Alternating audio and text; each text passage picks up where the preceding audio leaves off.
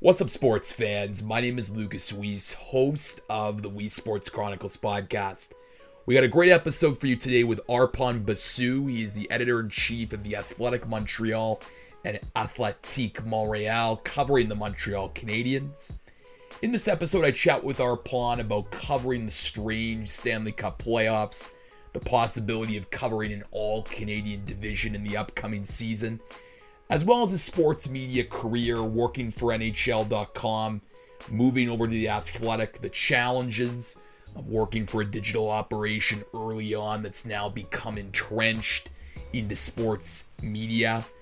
And then we end off with a conversation about his work as the inclusion co chair of the Professional Hockey Writers Association and his efforts to increase diversity in uh, hockey media and hockey coverage. So it's a really great conversation with Arpon Basu on the Weiss Sports Chronicles podcast. If you have not yet subscribed to the pod, you can through YouTube, Apple Podcasts, and Spotify. So make sure to like, rate, watch, and subscribe to all three of those channels.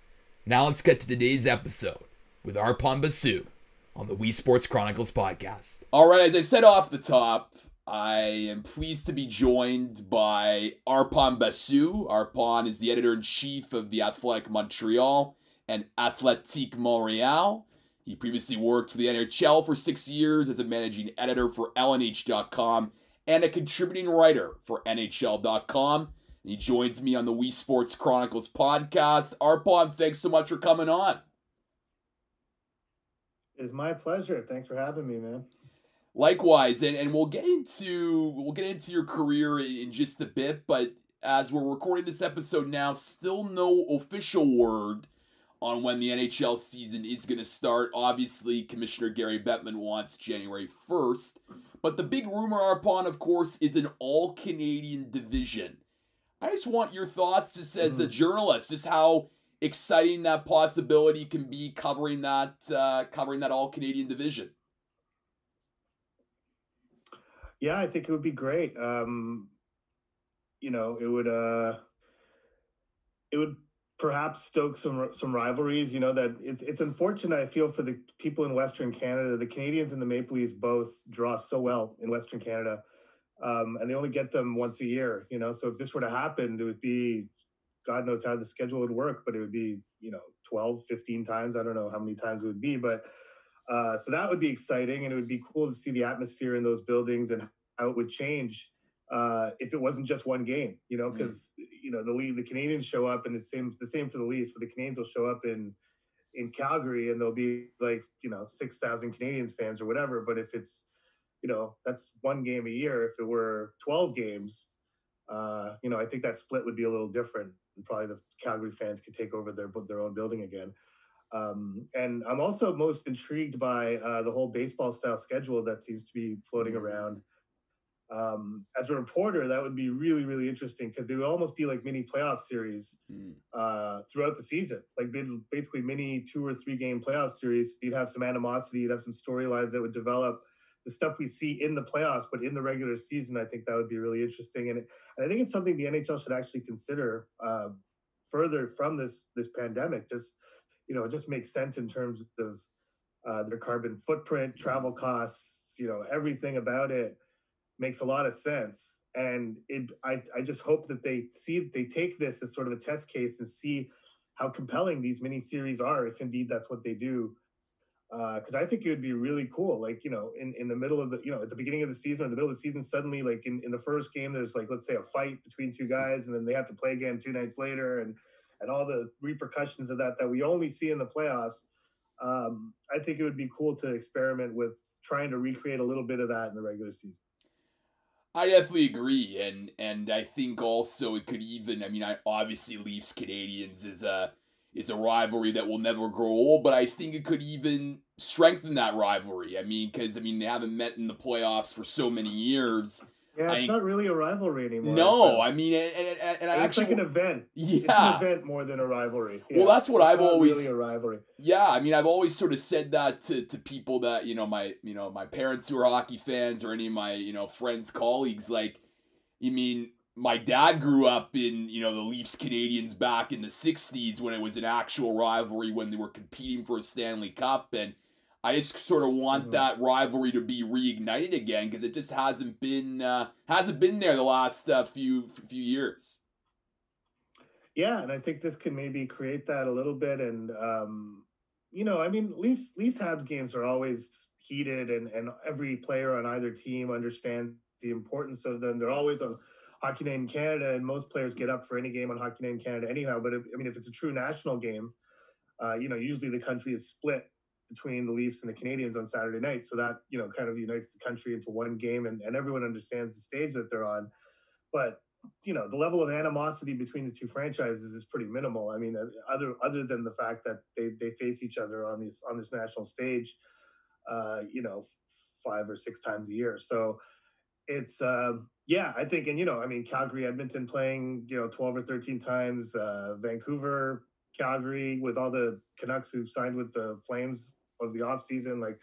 There's lots of possibilities, and back in the day, you know, Ottawa Montreal was a pretty good simmering rivalry for a little while there. So, um, I think there's a lot of possibilities. And listen, it's, it's obviously it's all predicated on on necessity, right? the Canadian border with the U.S. is not going to open anytime soon. If they want to play hockey, they need to make some practical decisions. This is is just seems like you know it seems like it would be a nice byproduct of what will be a very unfortunate situation in the sense that uh, for the NHL to have a season, this is probably something that they just in practical terms just has to do. Uh, it's just a nice bonus that it'd be super cool. that we, it'll be it'll, it'll be just this fun one season. It'll make this season a lot more fun. I feel. Um, you know, aside from the fact that it's going to bring, uh, you know, assuming that they can ever get it off the ground, it'll bring a very a much needed distraction to a lot of people who have been dealing with a lot of things um, in their lives over the last six months and probably for the next six months um, that haven't been a whole lot of fun. So mm-hmm. you know, I mean, it, it's uh, the importance of getting this NHL season off the ground. I think lies in that, uh, giving people a bit of joy um, like we saw in the playoffs. I think everyone got into it, and it was a welcome distraction for a lot of people. Um, and on top of that, if we could start experimenting with some new formats and some new some new gimmicks that the NHL can maybe incorporate long term, then why not? Then let's let's get another positive out of this. Speaking of the playoffs, you had the chance to cover the the Stanley Cup playoffs in the bubble. I mean, you obviously saw the Montreal Canadiens in Toronto, and then you and your colleague uh, Thomas Drance covered the, the remainder in uh, Edmonton. I'm just curious as a as a reporter and a journalist who's probably you know who's, who's done a lot and, and, done a lot throughout your career. What was that challenge like mm. for you to be able to report on this sort of once in a lifetime, unprecedented event?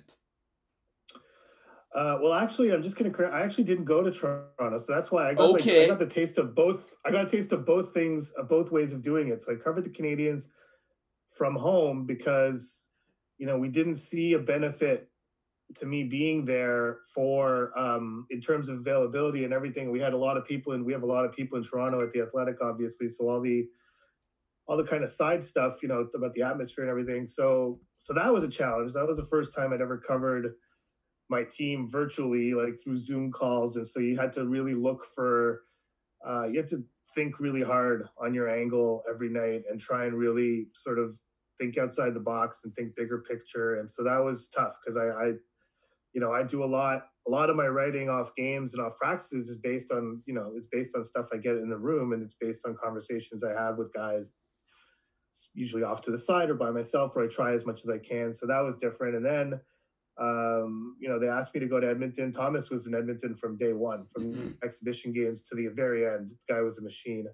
Uh, so at some point he was gonna like he was gonna die. You know, yeah. he needed help. So, hmm. um, so I I got flown in, and that was interesting. Getting on a plane was interesting. Mm. Um, and being just being in the bubble, and not even in the bubble. Like we we we like to refer to ourselves as bubble adjacent in Edmonton, in the sense that we were in the building uh, but we were not allowed anywhere except for the press level, which was not the regular press level, but it was basically the the second the second level concourse. Um, and they had us all set up in seats, you know, properly distanced, and we had to wear masks. And but you know, the for the first game I saw um, was pretty wild. I was really excited to see a live hockey game. And Thomas had been there for months and he was burnt out. He is he dealt with the Canucks run up to that point. Mm. Uh, and he's, you know, obviously normally our Canucks beat writer. So he was exhausted. And this was all old to him. And I show up and I'm like, oh my God, live hockey. This is amazing. I'm loving this. Uh, so, you know, he finally gave him a little, he said he gave him a little boost of energy because he, he, you know, he remembered that, you know, this is, we're actually one of the privileged few who get to watch this live. And, um, you know, it, it's funny. It didn't take that long to get used to it. I would say like three or four games in, and you're pretty much used to it. Like it's obviously the, the the one thing that jumps out immediately is the fact that you can hear a lot of what's going on on the ice, especially with like post whistle scrums and stuff like that, and guys kind of barking at each other back and mm. forth. Mm. Um, and and but it became normal really quickly. I was surprised at how how normal it felt, uh, and how soon it felt that normal. You know, and when you talk to the players and the coaches, like, you know, any question they got about being in an empty arena, uh, you know, I wrote a story on each of the conference championship trophies being presented in an empty rink, the cup being presented in an empty rink, and every question they got on it, they're like, we didn't even notice it was empty. Like mm-hmm. they've not they they totally blocked it out, and I get it because I'd say a week into it, that's how I felt watching these games. It just felt normal all of a sudden because with the product on the ice was the same. Mm-hmm. The only mm-hmm. thing missing was the crowd noise, and so.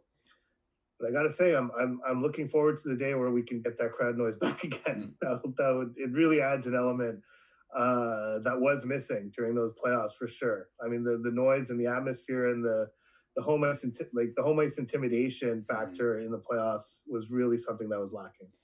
Yeah, and like you know, you mentioned just how you know obviously you know you get used to the Zoom press conferences, but in talking with other reporters who've you know covered different sports and bubbles and and you know using Zoom as as the vehicle to try to help their stories, I mean I think they've all sort of admitted just that you know you missing that one-on-one interaction with players or coaches and yeah. getting a player walking off the podium or, or in, in the in the dressing room can really hinder the storytelling process. Did, did you feel that, or did you think that the relationships that you've built throughout your career assisted you in a way to, to, to be able to tell stories in this uh, environment? Uh, well, yes, it, yes. I mean, my experience assisted me in storytelling because, you know, I was, I, I'm not, I'm generally not as reliant on quotes to write my stories in general. Mm. So it's not, you know, but having said that, I do rely on conversations with with players. Um, you know, less so coaches. You know, it's very rare that I'll get Claude Julien by himself. Uh, you know, he is always in a press conference setting, but in the dressing room, you know, I tend to kind of just float around and hover towards guys who are by themselves and and sort of get their insights and talk have a conversation more so than an interview. It's it's how I like to do things. So so that was obviously taken away. And the guys on the team that I had relationships with or who are like relatively friendly with me, like it's hard to joke around on Zoom. They couldn't even see me. You know, like I mean we I could see them, but we were just like this voice of God coming down in this room, you know? And so it's like it's kind of awkward and it didn't really make for you know, it was hard to like ask nuanced questions. Like if you want to ask a difficult question, it was hard to lead into it and and soften it a little bit so that it doesn't come off as being just very abrupt and and harsh so there's a way to do that when you're in person with someone and you're by themselves and you can say listen you know i understand all the factors that go into it but you messed up on this shift and it wound up with a goal against what happened there kind of thing you know it's it's a lot easier to do that face to face where the guy knows you're not out to get him you're just reporting on what happened and that's what happened and and most guys are pretty good with that so I'm a guy who tries to avoid scrums in the room mm. uh, in normal times.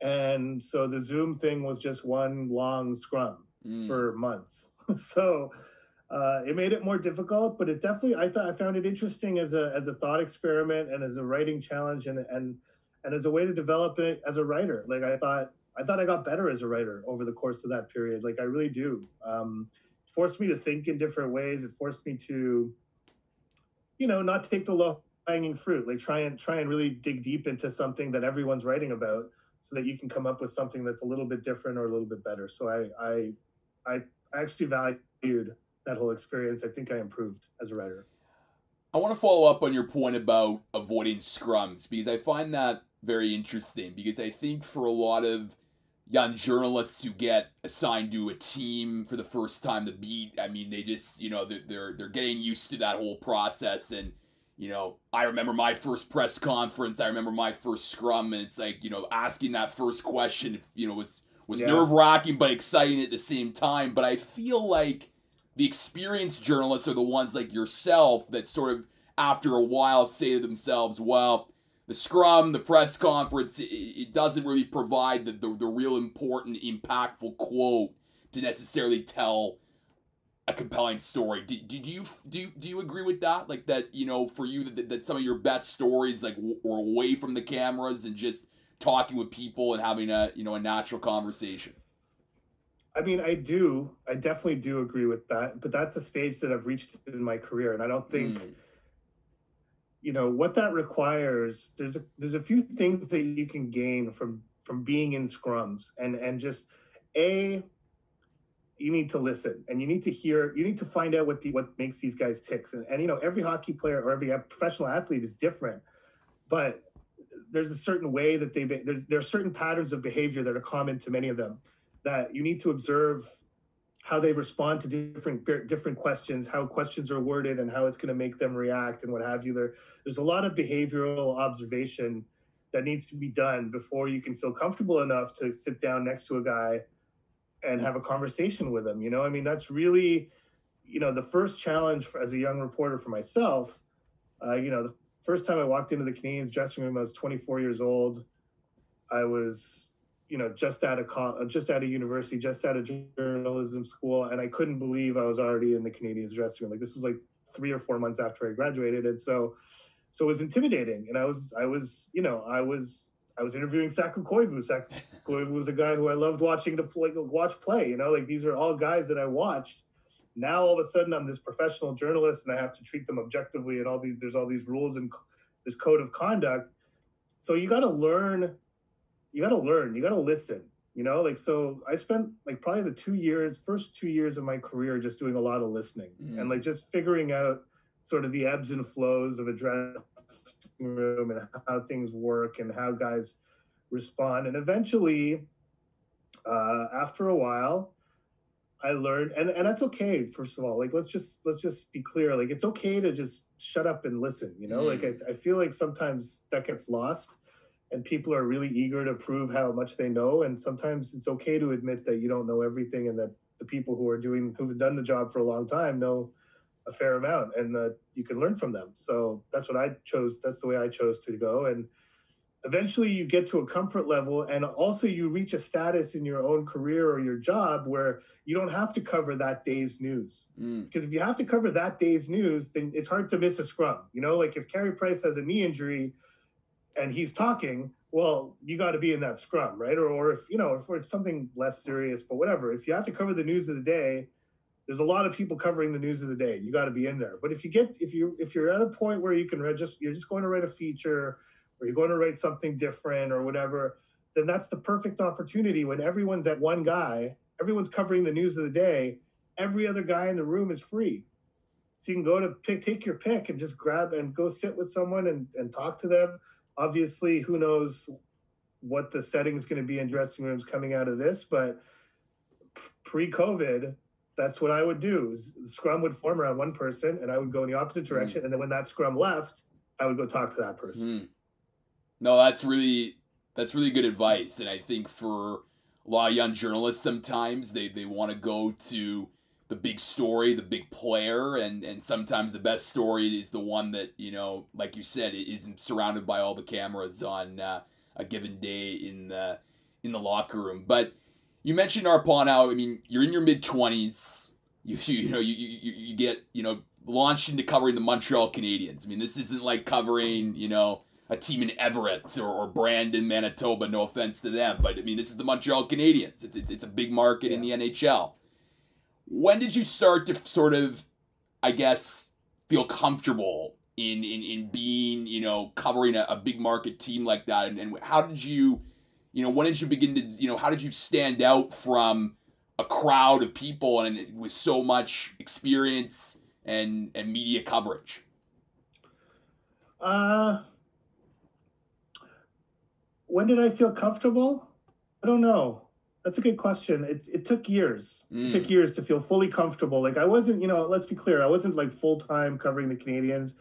I was a freelancer. I was a stringer for Canadian Press, so I just covered their games. I didn't mm. really go to their practices, so I couldn't really develop relationships with the guys. They only saw me after games. Uh, I did stand out as a non-white male, so mm. I mean mm. that guys tended to remember my face for that reason. Uh, but really, I wasn't able to stand out as a journalist until uh, I started writing my own blog. You know, like I was, I had a full season accreditation with Canadian Press, which I only used to go to games. And I decided at one point, when was that? 2008, I think, or 2007, somewhere around there. So seven or eight years into my career, um, I decided to start writing this blog, and that's where I can write what I thought about the team, opinion, and all this stuff that I couldn't do at CP. At CP, I was writing pretty straightforward stories and the odd feature here and there. Um, so writing that blog and and really developing my voice as like a columnist, as an opinion writer, as a, an analyst, um, was really my way of of differentiating myself. And so I did that for free. Like I don't suggest anyone work for free. Mm. Never do that. But at the time, I was kind of stuck in a dead end and I was sort of I was spinning my wheels a little bit in my career and I needed something to give it a jump start. So, you know, I would finish my work with CP and then after that, after I'd filed, I would I would write my blog. And it you know, it, it gained a decent following and people started reading it and it got like you know, I got my name out there and eventually it sort of led to another job, another job and and so yeah, I stopped writing it the day I got hired by the NHL, basically. So you get hired by the NHL. Obviously, that's a big step forward in your career. What did mm-hmm. you learn from all those years at the NHL, and what were some of the inherent challenges in your role? Because I would imagine you may have not been able to go as deep or as far on certain topics because of the fact that you were working for the NHL, if that makes sense. No, it makes total sense, and it's it's you know it's obvious. I don't think it's quite as restrictive as people assume it to be. Okay. Uh, but obviously, there were some things that that we couldn't really touch on. You know, they they discouraged writing about fights, for instance, mm. which I didn't want to write about fights either. But I remember there was one game. I, am sure you remember the, you know opening night that one year uh, when Colt Orr you know knocked George Parros out yep. in a fight on on the first game of the season. Um, you know, I, I wrote it was horrifying. Like I was, you know, in the building, it was terrible. Like it was dead quiet. It was really scary. Mm-hmm. And so I tried to convey all that emotion that I felt in the building and and that people felt watching it into my story, and all of it got taken out. You know, and so like it was really like just a straightforward. Colton Orr knocked George Parros in a fight. Parros went to hospital. Blah blah blah blah. So, but I learned a ton at the working for the NHL. I mean, first of all, on many levels. So first of all, working for the NHL allowed me to cover Stanley Cup finals. I covered other teams for the first time, so I would travel to cover. You know, I, I did a lot of Predators because you know PK Subban got traded while I was there, and so like I had a relationship with PK, so they kept sending me to Nashville to cover the Predators and him. And um, you know, I went to the I went to the Sochi Olympics, which is the highlight of my career. Mm-hmm. Uh, covered two Stanley Cup Finals for the first time. Uh, did a lot, a lot of things, and and also learned you know how the NHL kind of works and how they think and and how and and sort of their side of of issues. Like you know, it was funny like working for the NHL when something would blow up and the NHL was getting criticized from all sides and like they're just getting bombarded with with hatred on social media. It was interesting being inside the walls, you know, kind of like being somewhat privy to the PR discussion and like what's going on on that on that end of things. Um, you know, I wasn't deeply involved, but I was on the periphery of that discussion just because they wanted us to know you know as the editor of the french website i had to know if okay if they're going to make a press release i need to get it translated into french so we can run it at the same time. And so so i get a little heads up on some of the news and and you know i just uh, i gained a lot of respect for their end of the process. You know i kind of always assumed the nhl was kind of flying by the seat of its pants but it's actually a super well run organization and and i met a lot of great people there uh, you know, one cool thing was was you know I shared an office or I was in the same office as the NHL schedule maker. Mm-hmm. You know, Steve Hatze-Petros, who's who's based in Montreal. Um, and so getting to know him and, and learning about his job was really interesting and just the complications of it and everything. The guy, the guy constantly had a headache. There was some team complaining about something, and, and it was just like so. You know, it was cool. Uh, the central registry office was in the Montreal office that I was in, so I got to know a lot of those people. Those are the behind the scenes heroes uh, of the league. Basically, any CBA related question that any assistant GM or anyone any, anyone in any front office has, basically comes into that office. Mm. So you know, every year on trade deadline day, we would have like we would have half the office cut off. Like we would have half of it, and they would have half of it, and we weren't allowed in their half I didn't actually care if they came in my half, but they never would because they were so busy. But it's so it was cool. It was cool learning a lot of the inside stuff. Uh, you know how trade calls are made, stuff like that. You know, and whenever I had a CBA question, I would just literally walk over to the central registry and be like, "Hey, can you guys tell me blah blah?" And like off the top of their head, they'd be like, "Yeah, section this, this, this." You just go look at go look this up, and so that was cool. I learned a lot and I met a lot of people. And it, but even as, just as a writer, I I've never that's when I became basically the writer I am now. Is is during my I was there for six years, and in those six years, I really went from being like a news reporter to more of a writer, and you know I'll always be grateful to them for that. So, without revealing all the state secrets, because I feel like this deserves a follow up, how is the schedule created in the NHL? well, you know, there's obviously what's cool is that in his office, there's the old board that they used to use. So it's this massive wooden board with all these color coded pegs and everything. And so that's what back in the day, that's how they did it. Obviously, now they use computers. And so it's just this constantly shifting, evolving thing. Like, you know, I don't know how he does it, but we, like based on my conversations, there's just so many factors that go into it. You know, broadcasters are always talking to him you know building managers in each of the 31 cities are talking to him about concerts that they have scheduled or other sports or whatever you know. So he has to coordinate with like the nba uh, arena football in some of their markets uh, you know lacrosse in some of their markets you know ice capades uh, you know the circus coming into town like the circus trip the blackhawks went on every year it's, they don't anymore you know stuff like that um, concerts what have you. So many dates and and you have to make sure that every team plays in each city once and this and that. And so I don't I don't literally know how he does it, but talking to him is it's it's clear it's something I would never want to do because that's not a job I would ever want. And he because he takes a lot of heat from a lot of people all the time, and he never makes everyone happy. There's always someone who's upset with him. And basically, I guess his only response is, is you know, I'm gonna have to try and get you back next year. Like, sorry, sorry you have 14 backs to backs this year.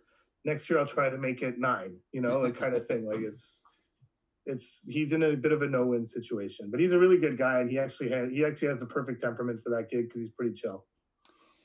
You've been in, you've been at the Athletic now for over three years, and I've had several athletic writers on this show, and, and some of them who were there, you know, from the early days, and and they just talk about how exciting those early days were, but also a little bit uncertain just because it, it's a startup and you don't know whether it's mm. going to succeed or not. I'm I'm just curious what those early days were like for you, Arpon. I mean, being at the Athletic and now seeing it grow and, and really be etched into the, the, the consciousness of sports journalism. Yeah, well, it was exciting. You know, I mean, I was I was one of the weird. uh No, I was one of the few people at that time, so we're talking about the summer of 2017. Um, I was one of the few people to sign on with the Athletic who actually sort of left a job, you know, and like mm-hmm. right around the same time, like Mike Russo came on board, Portzline came on board, Jeremy Rutherford came on board. We were all around the same time, and all those guys left jobs as well. But um, prior to us, most of the guys the Athletic had hired had just been let go from their jobs. You know, I mean, you look at the first athletic office in Chicago. Uh, uh, you know, Jon Greenberg had been let go by ESPN. Scott Powers, same deal, and you know they were the they were the first city, and and the whole idea for the business was basically based on the fact that you know the industry is laying off all these people. There's a lot of talented people out there. Let's go get these talented people and let's let's get their their work out.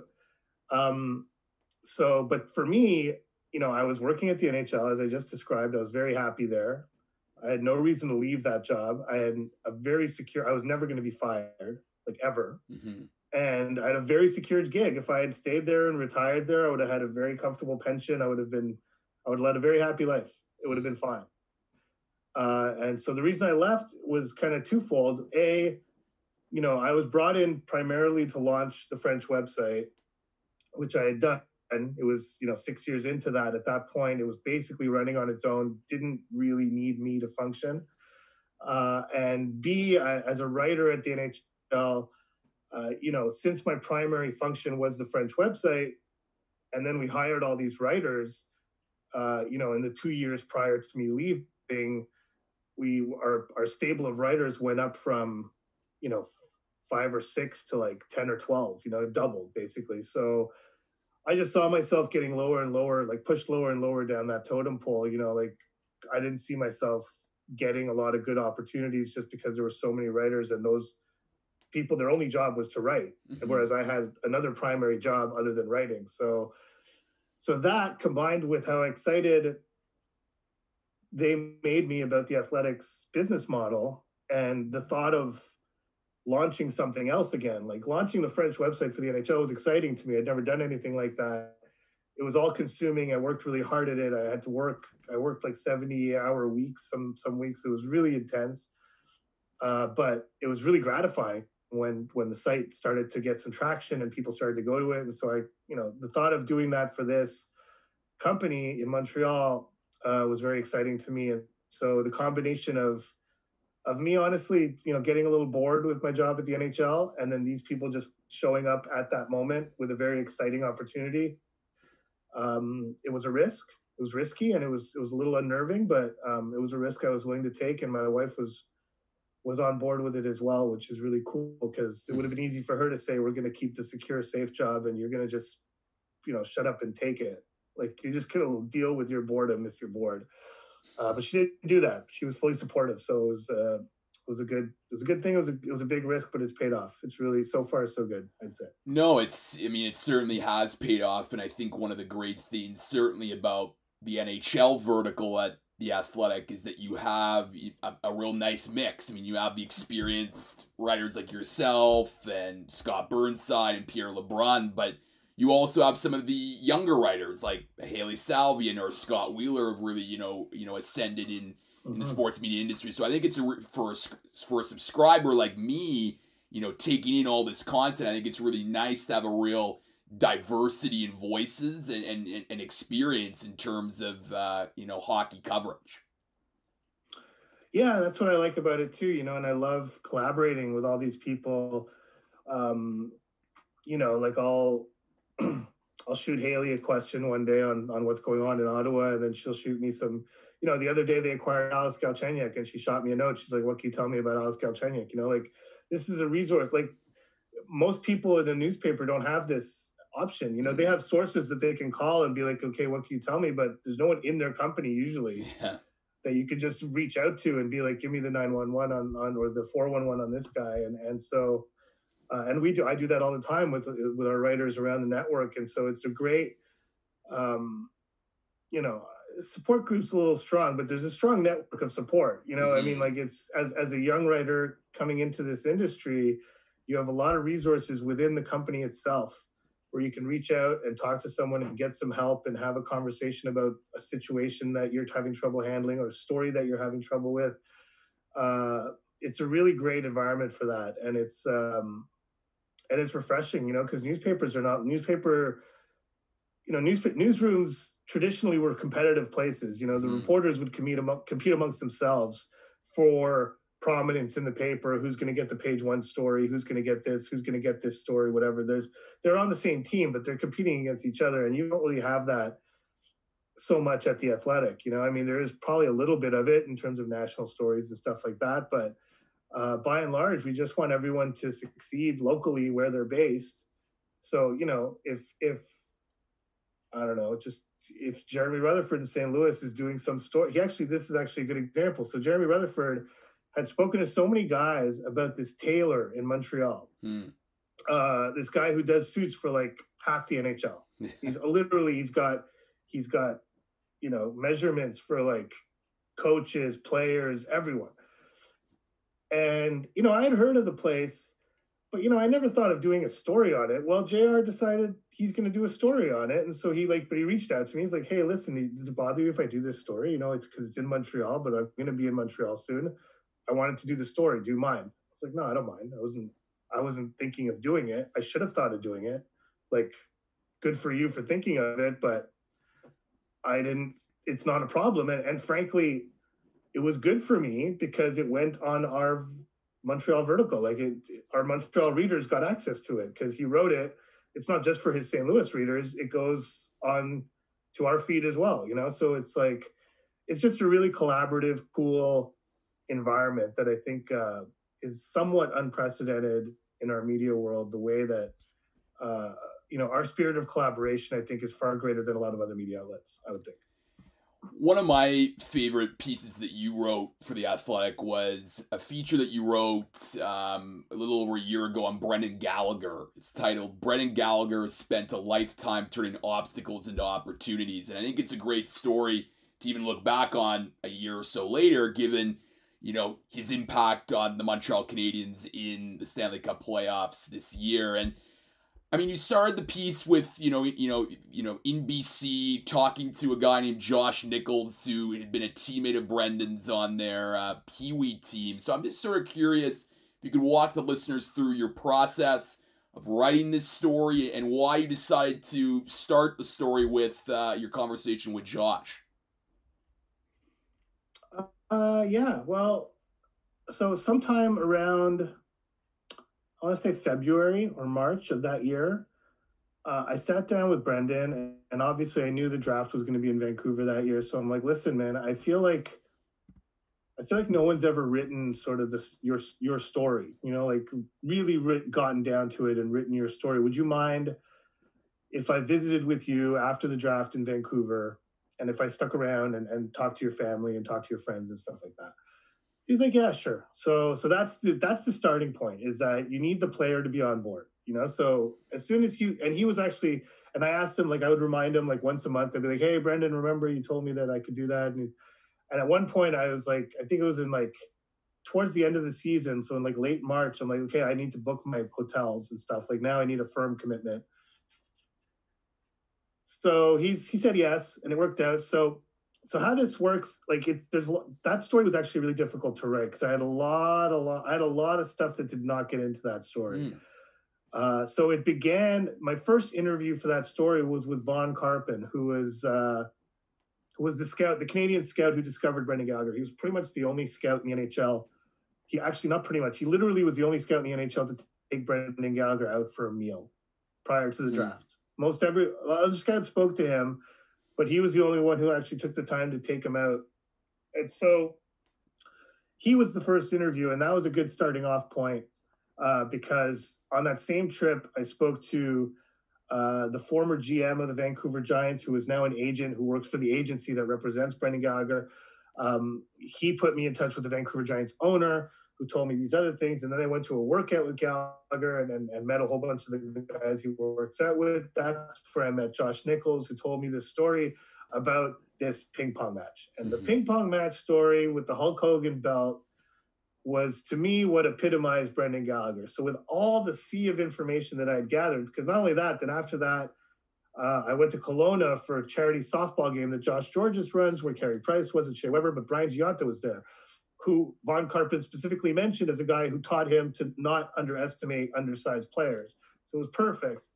Um, and but that ping pong story, like sometimes when you get you hear a someone tells you a story or someone tells you a piece of information, and sometimes you just know it. Like you just know that's my lead. Like that's that's I'm going to lead into this story with this. And, and so to have this story where Brendan Gallagher, a few days earlier, not years earlier, a few days earlier, got so angry that Josh beat him at ping pong that he offered to put this brand new Hulk Hogan signed WWE Championship belt on the line just so Josh would play him again because he couldn't stand losing to him.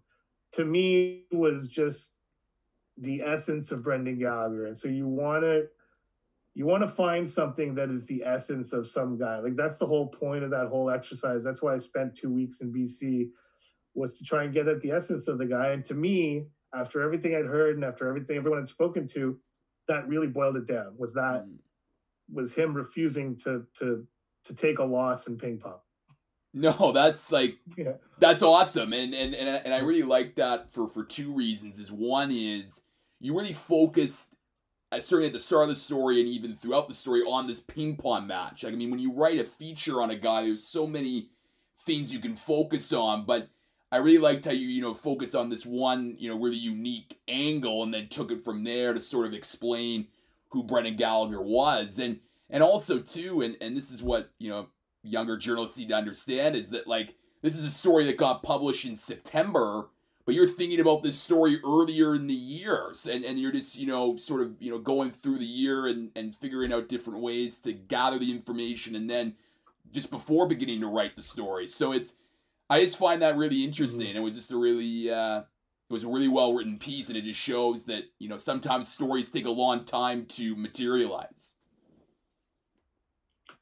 And I think a really important part of that story that is important to mention to younger writers, I think, is um, that story was made a thousand times better by my editor. Mm. I had so much information that I wanted to get everything I had into the story. And when you're when you work so hard reporting a story, it's hard for you to let go of things that you got that you think is good, but that just don't fit the story, you know? Like and you need an outside voice to tell you that. So that that story originally, when I first wrote it, it might have been six thousand words. Like it was really, really long. And we have an excellent editor at the Athletic called Mark Woleman. He's uh he lives in Louisiana, but he's he's he's excellent at at editing long features and deep dive features and and really crafting them into something better. And with this, he was just like, okay, man, like no offense, but I'm just gonna strike through everything that I think can go. And he like he struck through like almost half the story, like 40% of the story. I was like, no, what are you doing?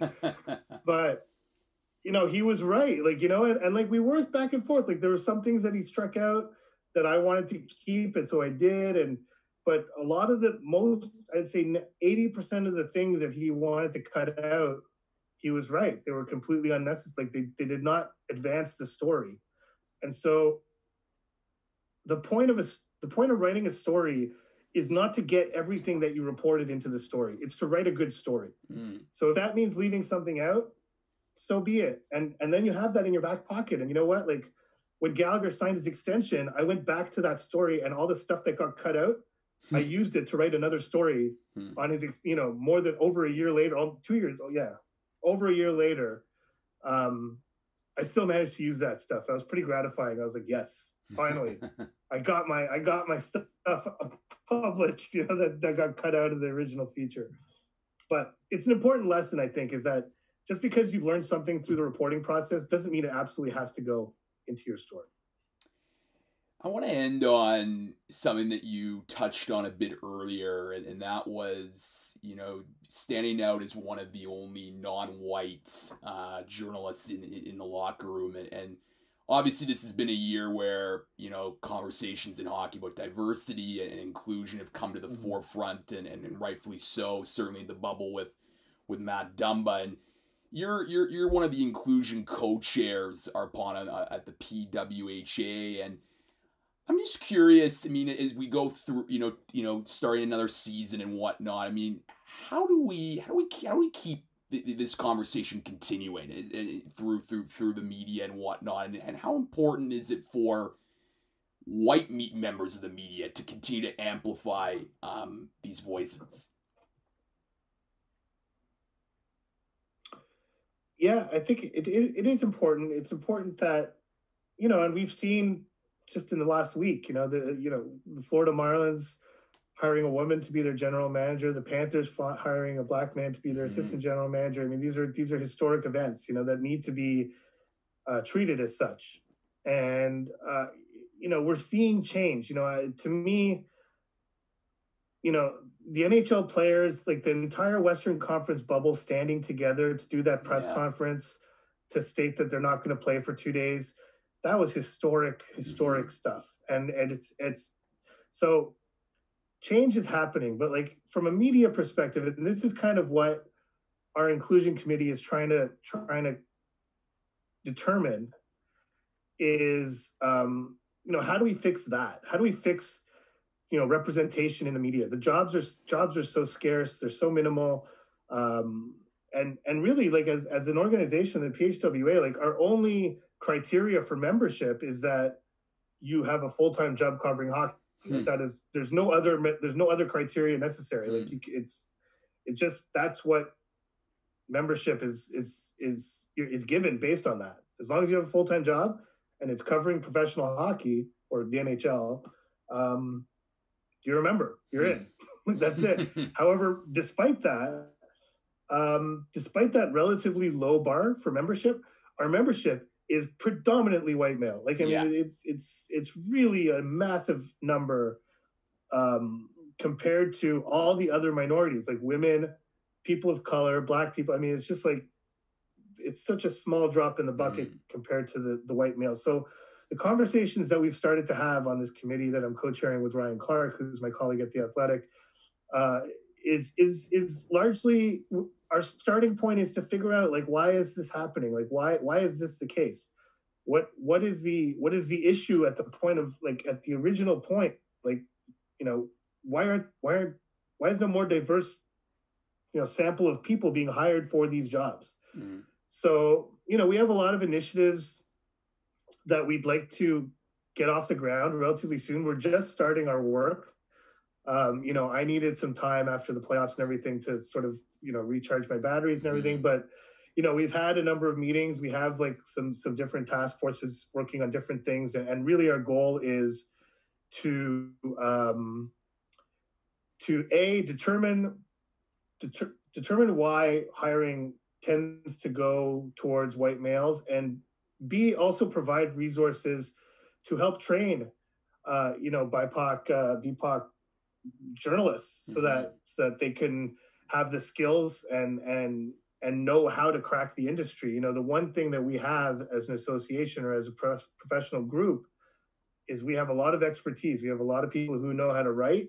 We have a lot of people who have navigated the ins and outs of this industry for many, many years. So, um, you know, our hope eventually, once we get sort of properly is to start providing workshops for young reporters, uh, not unlike yourself, but you know people around your age group who, who are looking to to break into the industry and hopefully to make that group more diverse so that you know after that maybe we can work with sports editors around the league where we'll have like this pool of of of people that we've trained and say oh you have an opening? Well if we can make a couple suggestions we have we have a few people here that we think would be good for that opening kind of thing and sort of act as a go-between you know jobs come up. So we're really on the we're really starting we're really at the starting point of our work but i'm really excited about some of the ideas that we've had and some of the some of the initiatives that we're working on. Uh, but just in a basic in basic terms that's basically kind of our goal at the end is would be to to work on those two issues you know the hiring issue and also the supply of capable young uh, reporters well that sounds i mean that sounds amazing arpon and, and certainly i mean the conversations have you know have been had this year certainly identifying the problem but now it's all about you know continuing that conversation and then but then also mm-hmm. ensuring that opportunities are available um, for you know people of color to, to be able to you know get be in sports media. And, and this sort of leads into my last question which is you know what i usually ask of, of the, the guests i have on the show which is what's one piece of advice that, that, that you give right now to a young journalist looking to break into an industry where there are scarce opportunities and, and it just seems to be getting scarcer uh, by the day Uh, well, I, yeah.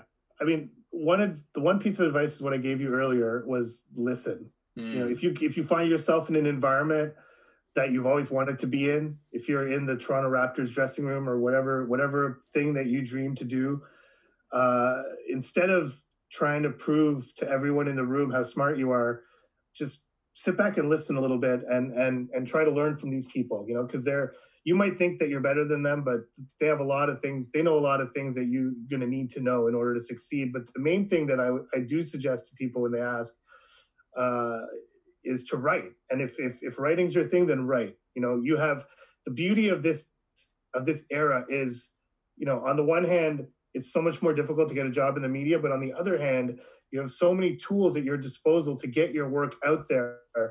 Uh, you know, as I mentioned earlier, me writing my blog, like I, I did that on Blogspot. You know, like it was a blogger, like the old Blogspot site. It was so easy to set up. I, it had no images, no nothing. It was literally a blog with just writing on it. And now, you know, with the tools available, you can show, you can edit video, you can do. You there's so many things that you can do online to show how how how diverse of a skill set that you have and the more things that you can do well the more attractive you are to media companies like if you're someone who can who can speak well in a broadcast setting who can shoot video edit video write and and do all these things these are the these are the people companies are looking for Com- people who can do everything like especially television companies today they want someone who will go out shoot the story, edit the story, write their own script, and then write an article for their website. Mm-hmm.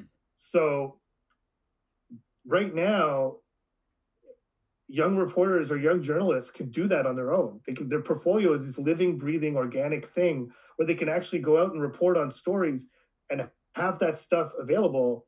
Where all you have to do is give someone a link, and then they have it's right there. Mm-hmm. So you know, if your thing is broadcast, then practice broadcast. If your thing is writing, then write. Like it's you'll never get better at it without doing it over and over and over again and making mistakes and, and correcting. And the other thing I would say is, especially as a writer, always read your own work. Like mm. read it the next day or like a week later, even better.